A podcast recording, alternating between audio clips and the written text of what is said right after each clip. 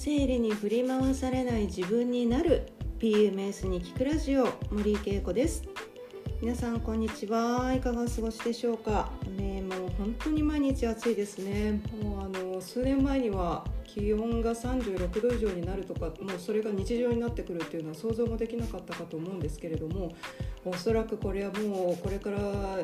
もう続いていく季節になっていくんだろうなと思います。えー、世界ではもうこれが日あ新しい日常になってくるんではないかと言われていますので、まあ、私たちも、まあ、自分たちが作った環境とはいえ、まあ、そこにまた対応していかなきゃいけないかと思いますのでどうか、えー、涼しくしながら、えー、無理をせず、え水分をしっかりとってお過ごしください。そうですね、あの、これまでねラジオでもお話ししてきたその健康に関わる、まあ、月経特に月経前や PMS に関わる、えー、健康への、えー、改善方法ですよね栄養素の取り方だったりとか睡眠だったりとか生活習慣の改善だったりとかっていうのはこの夏、え私たちが健康に過ごすためにも必要な情報というのはたくさんありますので是非、え過去の、放送もピックアップして聞いていっていただけるといいなと思います。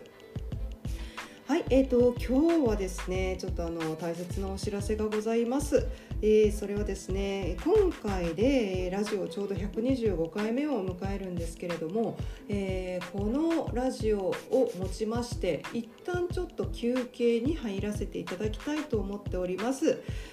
はい、えー、2021年の3月19日に第1回目を放送しましてえー、そこから2年半近くですね、えー、週に1回、えー、休むことなく ここまで続けてこられました、えもうそれも全て、えラジオの前で聞いてくださっている皆さんのおかげですこのあの聞いてくださっている方のねあの再生回数だったりとかリスナーの方の数字っていうのがやっぱりあの私のモチベーションになっていました。えー、ラジオっていうのは非常に孤独な作業なんですね。目の前に誰もいない、えー、ところに向かってこう話しかける、えー、想像力を持ってどんな人が聞いているかどんな悩みを持っている人が聞いているかということをもう毎回毎回想像しながらでどんな質問が求められているかどんなことで、えー、皆さんの悩みが解決するかということも毎回毎回、えー、考えながら、えー、想像しながらラジオの私のその向こうにねいらっしゃる方を想像しながら放送を続けてきました。であの本当に第1回目とかにもねあのお伝えしてるかと思うんですけれども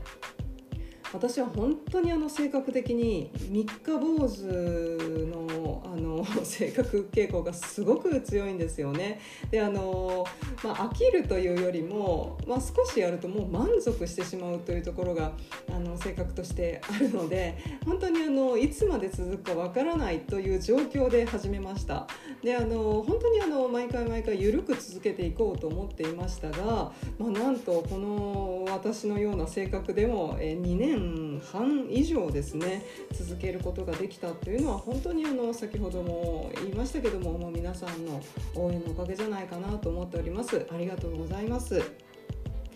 はい、でそこでですねちょっとあのこれからお休みに入ります。あの少しさまざまなことで忙しくなってきたのでお休みに入りたいんですけれどもまたあの再開はあのしたいなとは思っていますのでもしねあの次再開した時に、えー、こんなお話をしてもらいたいだったりとかこんな質問があるということを、えー、送っていただきたいなと思います。あのホームページの、えー、メールアドレスからもでもいいですし、えインスタだったりとかあのメッセージを直接残していただいてもいいかなと思います。はいでですねあのまああのまあ、これまでね PMS、PMDD だったりとか生理前の症状特にまあホルモンに関わる症状にすごく悩まれている方のためにねあのこれまでまあ、体質改善だったり生活習慣改善だったりでそれだけではなくて、まあ、考え方だったりとか、まあ、どういうね、あの、ことが感情的な症状につながっているのかだったりトラウマ的なことだったりとか過去のね、あの経験だったりとかそういったこと家族関係その本当に幅広くお話ししてきたと思います。でこれをあのこの125回目のラジオをね初めて聞いてくださる方もおられるかと思いますのであの、まあ、いきなり終わりかと思われると思うんですけれどもあのえーとまあ、過去のねその125回の中身っていうのは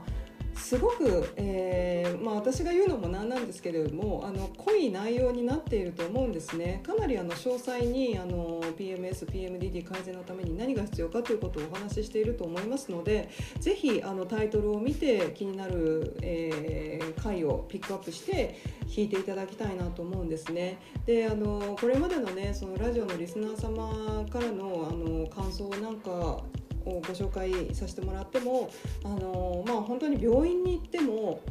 産婦人科とかね精神科とか行っても全く良くならなかったと。本当に気休め程度にしかならなかったけれどもこのラジオを聞いて必要なその栄養素だったりとかあの生活習慣の改善だったりとか本当にこのラジオを聴いているだけで